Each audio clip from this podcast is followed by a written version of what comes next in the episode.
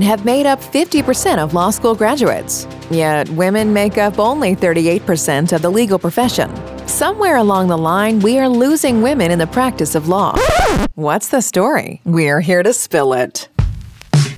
This is Spilling the Tea with Imshi Ali, the podcast bringing together leaders and trailblazers to candidly share insights into their careers with the goal of helping you succeed in yours. Here's your host, a lawyer and advocate fiercely dedicated to the advancement of women in the legal profession, S.C. Selick.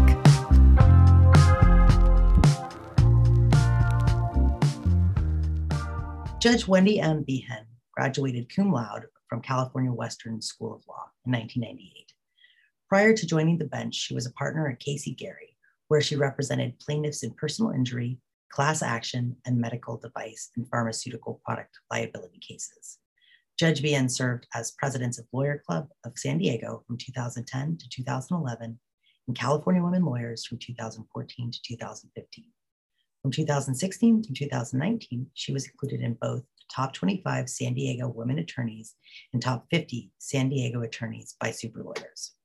Judge Behan was appointed to the bench by Governor Jerry Brown in December 2018. Since her appointment, she's presided over criminal matters. She is married and has two teenage boys. Judge Behan, how are you? Thank you for joining us on Spilling the Tea with MCLE. I am your host, Sutter Selick, and uh, thank you for joining us. Let me let me roll into the first question here. Uh, what does success mean to you, or, or what is your biggest legal accomplishment? And and thank you for having me sutter it's really a pleasure uh, to chat with you and and we've known each other for quite a while through california women lawyers. And so yes. it's an honor to be to be requested for, for your podcast. And the really the first question to me success means being well respected. And that's i think the foundation of any good career especially career in the law. If, if your colleagues know you know colleagues in the legal community know that you can be trusted and and uh, your your word is worth something that's very important. And for me that is i think the foundation of my success and that's what i was taught is very important in in your career. And was your other question my my my biggest accomplishment? Yeah. Well that that is I think an easy one. My biggest legal accomplishment is is being appointed to the bench, and it was about a two and a half year journey to get there. I mean, from the time that the application was submitted to the time of um, being appointed, and it's it's it's a humbling experience because you're going through and and as you progress through it's known in the legal community who has their applications pending and you see who gets appointed and when and who's not appointed and the timing of everything. And and it's you're kind of in uh, limbo land for a long time. But for me the the pinnacle of success in the legal community is is being on the bench and it's really my honor to have been appointed. And and it's been a lifelong goal. So for me, there's no bigger accomplishment than than I've been appointed to the bench. And I think of that often and, and I'm always honored to have this job. You always knew you wanted to be on the bench from the beginning. I, I always knew that would be the pinnacle of my career. I didn't always know that it was obtainable. So honestly, what prompted me to put my application in at the time was a friend of mine. It was after I served as California Women Lawyers president, and a friend of mine said, "Oh, what are you doing next?" Taking a breath, mm-hmm. and um, she said, "You should submit your application." And it really gave me that little push. And I know a lot of women are, are similar, where you need a little push and once you get that little push you know you go with it. And uh, i'm reminded of that and hopefully i can do that little push to someone else as well. But funny story when i was uh, during covid and had a little time on my hands i was i had opened up my uh, senior yearbook and i was in mock trial in high school. Mm-hmm. and someone had written in my name maiden name is reed so it said dear judge reed I'm so impressed by your command of the courtroom. Hmm. oh my God, I didn't even remember serving as a judge in mock trial. So apparently wow. I, I made an impression then. So so whether I knew it or not, my my fate was sealed. Well, as somebody who's known you for a bit, I think uh, the writing was always on the wall. You always had a very good command of the room. That's uh, sweet. Yeah, it's, it's, not sweet. It's just true. Um, so next, uh, I think is kind of a, a hard question, but something that's really important, which is, you know, what's the biggest change you'd like to see in the legal profession? And that's just so open-ended these days because there's so many things going on but uh, you know i'd like to hear your perspective on on what you think is is just something that you you really would like to pinpoint Something that I had uh, written on a bit and spoke about when I was president of Lawyers Club of San Diego, which is the, the Women's Bar Association in San Diego County, was getting more women in leadership positions within private law firms. And the statistics haven't really changed much and they haven't, they've been really stagnant and, and it's really disheartening. So as of now, there's about 50% of the women graduating law, or 50% of the law school graduates are women. Mm-hmm. Uh, 37% of lawyers are women. So we're losing some people along the way. And then equity partners, 19%, 19 to 20%. And that was only an increase of 3% from 12 years before. So yeah. If we stay on that same path, there would not be um, parity for 160 years. So it's not looking good. No, it's not looking good. The statistics are better in the um, in the governmental sectors. Um, but it's really lagging behind in law firms. And I think private law firms need to really take a, a good look and as to why that is within their own firm and what can be changed. Um, the, the other big change I'd like to see that kind of goes hand in hand is gender pay equity. Because, you know, even the ones that do make it to the top aren't paid the same as their male counterparts. So you got two strikes against you right there. Yeah, that's kind of a universal issue, I think, too. So, I mean, that's exactly. going on a little bit everywhere. It's not um, just the legal profession. no, that's every profession. I guess a, a, part B of that question would be, you know, as somebody who came out of a, a, a big a big law firm or a, a, well-known law firm, what kind of things do you think would help to get more uh, women in the the private sector? I mean, I think that the billable hour is a big problem. My firm was mostly contingency fee. So that was not as big of an issue. There were some cases that were um, billable hours, but mostly it was contingency fee. And that that is just a completely different atmosphere than when I would speak with my, you know, colleagues in other firms and they're they have children and then they go down to part-time and tell me their part-time schedule. I'm like, that's that's full time. That's not that's yeah. that's not part time. so I I think that is probably the starting point, um, so that men or women can have that balance and have a life, whether it's spending time with family or spending time exercising or doing whatever you'd like to do outside of work to have that balance and i think you'd have more productive employees and they they stay there longer as well. Yeah, I think that's, and it's important to make that distinction that it's not just about necessarily raising a family, it's about mental health also. Exactly, exactly. And I think uh, for long term employment and, and to keep people around, and that's that's the way to go.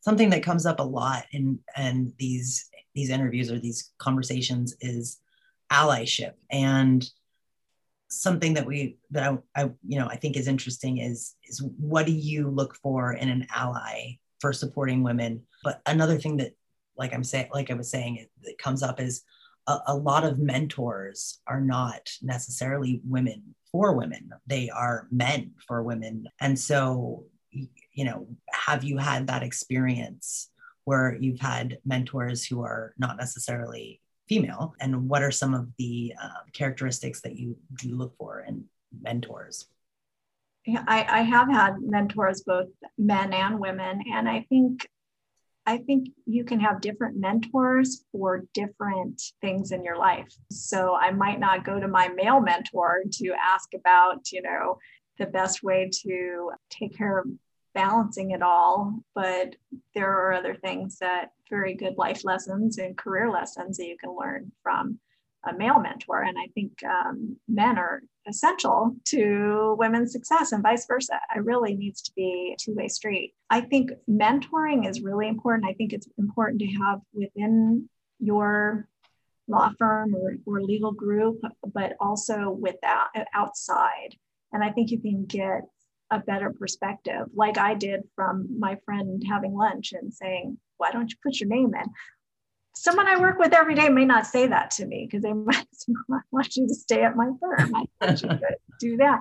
So it's just it's a different perspective and it gives you a better, I think, overview on your career. I think it's also important to have what's referred to as a sponsor and someone that kind of can uh, prop you up when you don't really feel comfortable singing your own praises and uh, that's especially women. yeah. But if you have someone within your firm and they know you just settled a big case or got an award, I mean, you're you don't want to send an email around to everyone going, guess what I did today? Probably. I, I mean, I wasn't one to do that.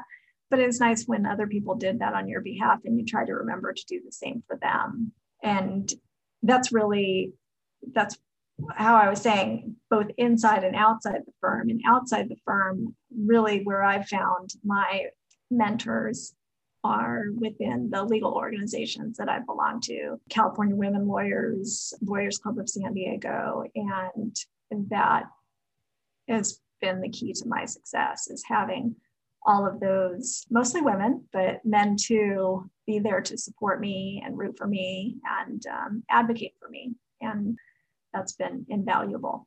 Cool. Lawyers Club of San Diego has an amazing reputation for just being super supportive and, and amazing. Um, yeah, I was a broken record back in this uh, California Women Lawyers days. I'd be like, well, this is how Lawyers Club would do it, and this is what Lawyers Club did. But anything that can be replicated and and uh, build on the success of what Lawyers Clubs had in San Diego and what other groups have had, and, and spread it around, the better the better it is for everyone.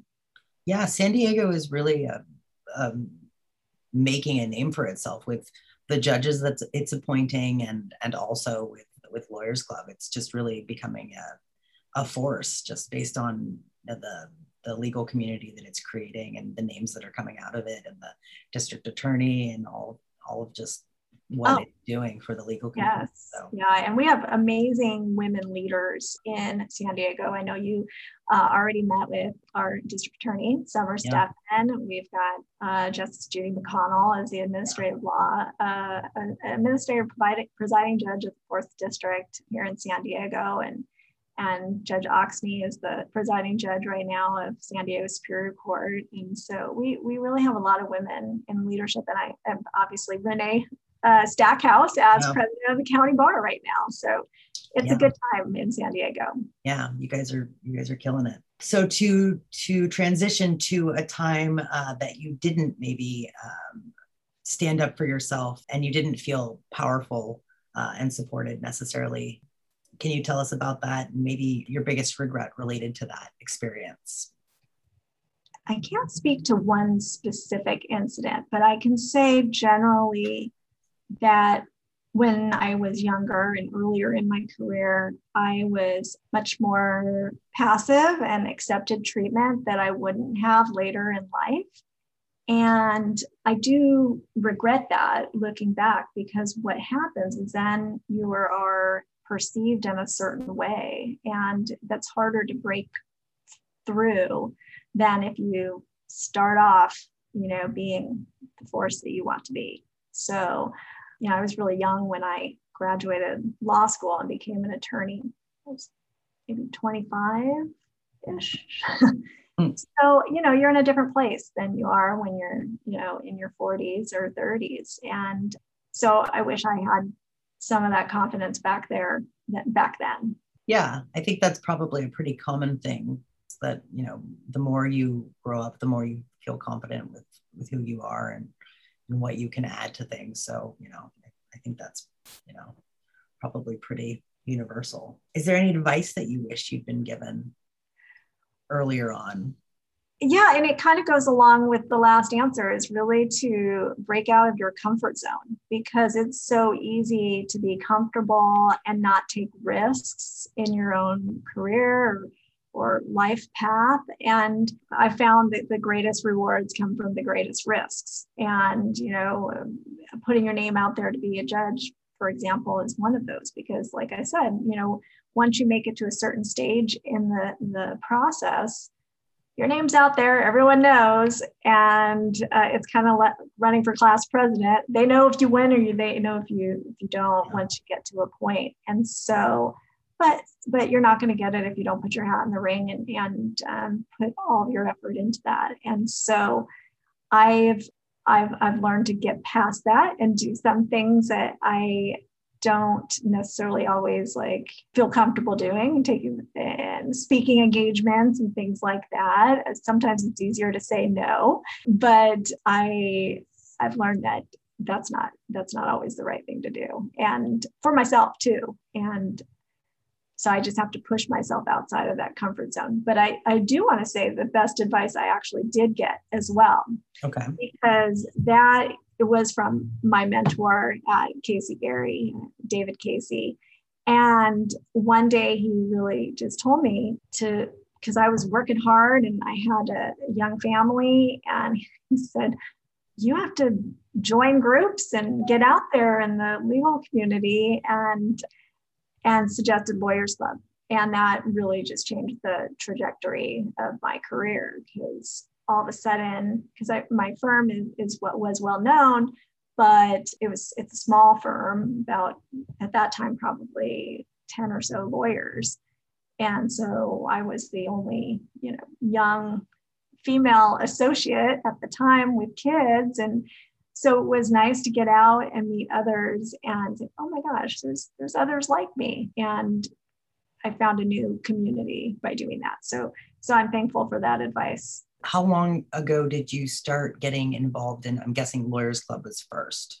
Right. I would say it was the mid 2000s so i joined the board in 2007 six or seven and then was president 2010 to 2011 and prior to joining the board was a co-chair of a committee. So and and i found along those lines you know you start volunteering for one thing kind of spirals into another. I mean uh, after I finished my term at Lawyers Club uh, and I was uh, breathing a little bit. And next thing I knew, I got a, ca- a call from Pat Sturdivant, who was a California Women Lawyers, I think, president at the time, and invited me to join the board. And again, that would have been something easy going, oh, I, am busy. I don't, I don't want to travel. I don't, I don't need to do yeah. that. But, you know, I'm forever grateful that I did do that and say yes and, and meet everyone. And, yeah. uh, the rest it, is history. Again, the rest is history. Yes. And and obviously, you think that there is an important place in the legal profession for organizations of that kind you know without any doubt uh, and and you know those are the organizations that have made the biggest difference in my life but there's other organizations uh, out there obviously and you know just get involved yeah you just have to find the right place for you exactly situation yeah. Cool. What is an un or under recognized hurdle for women in the legal profession in your experience? It's hard to say what's un or under because there's so many recognized hurdles. And, and, and I would really say um, it's it's childcare duties. And a lot of people focus on babies. Yeah. And you know, when you're back from maternity uh, leave and and balancing being away from the baby, but as as you'll find out it's it's harder when the older that they get. And so you know all through elementary junior high and even into high school you know if you want to go to um, a sporting event or a school activity those are all like at 3.30 or 4 in the afternoon you know they don't wait till 5.30 or 6 and then so it's it's very hard. It's very hard when you have those different um, activities you want your kids to be involved in to juggle, and when they're when they're infants, it's a little easier. Uh, you have you're definitely busy in the evening and getting everything ready to go, um, but it there's just a period of time, you know, that is most of their childhood that it just becomes so difficult with um, balancing the different activities. Sometimes I think I just needed a driver more than anything else just to get the kids where they needed to go. Luckily, I have two drivers now, both my boys, uh, you know, they're 16 and 20 now. So yeah. I'm in a different place, but I still like to go to the sporting events and try to wrap things up in time so I can. So that that's I think it, it's it's not necessarily child care it's it's participating in those kind of activities. And i was lucky that my husband um, uh, was able to have a more flexible schedule so he would always be the one um, coaching their soccer games or football flag football. And so he'd be able to get off early and do that. But if you don't have a, a co-parent that can help with that it, it, that's exponentially more difficult. Yeah so I've I've been lucky in that regard. Yeah, and something that I find is when, like you know, my child is three, I can also sort of make it okay in my head where I'm like, she won't remember, you know, she has no idea that I didn't yeah. make it to gymnastics today. Um, but when she's, you know, 10, she might remember that I didn't make it to soccer you know right. and so I, I totally understand what you're saying and the, the older she gets like, but when you're when they're little and you have them in daycare you know we always called it school mm-hmm. and that's what we did and when my youngest got to kindergarten and there were kids around him who had never been to quote unquote school before he just looked around and he comes back and he's like some of these kids have never been to school like oh my gosh i can't believe it you know and yeah. he because he'd never thought of it as a negative thing yeah. having going to daycare. That was just part of his day. Um, but yeah those afternoon activities they want you there. They want you to see their somersault or their yeah. score their goal or whatever it is. And it's hard. It's yeah. hard. yeah you know that's that's part of life the juggling and and what have you. So we do the best we can. Yeah. We do we do. That's, that's the parents life for you Yes. What makes you feel powerful?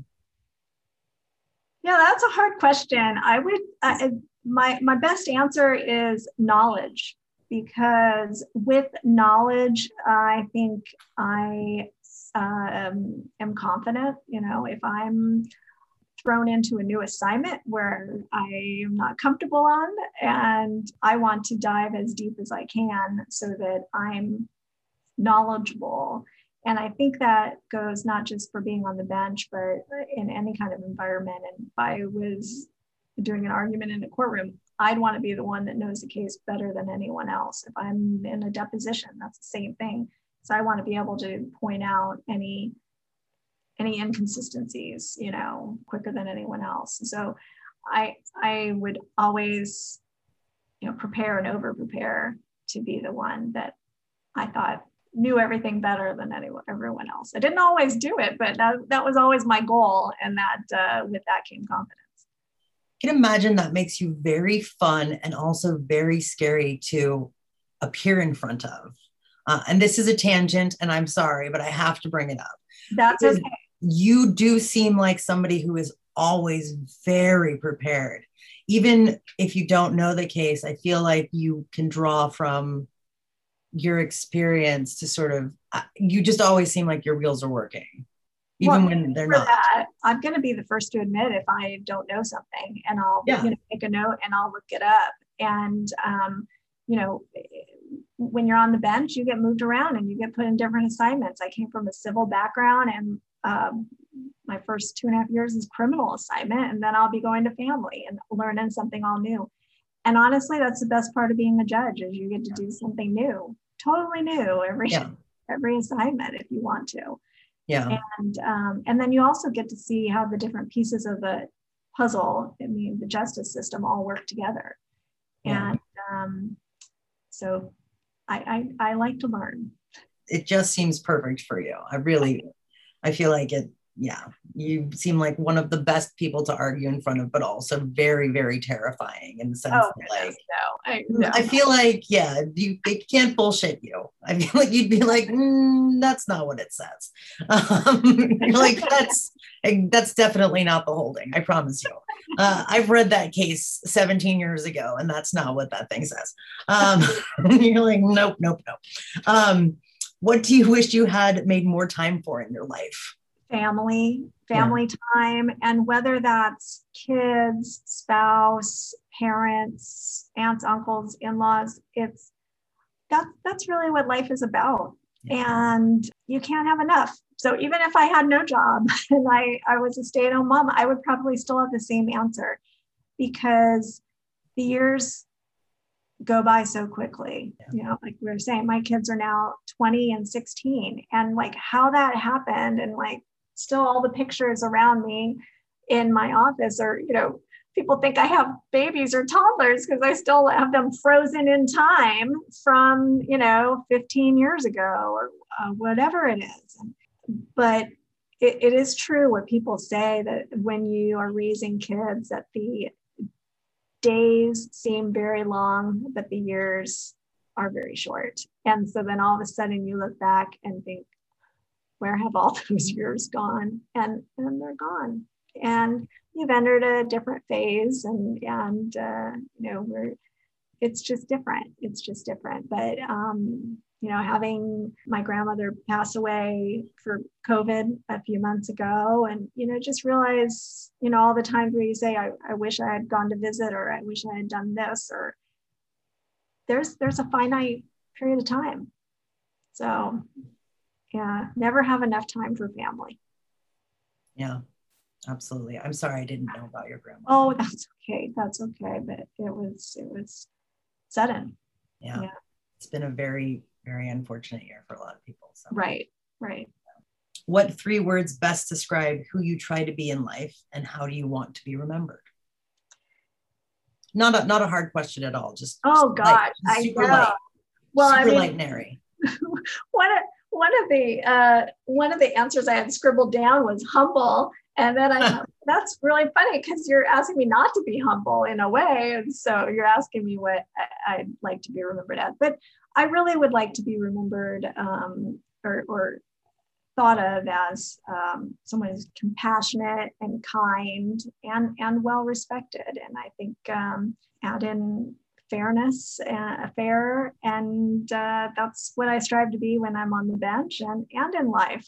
These are these are great attributes to try to live up to.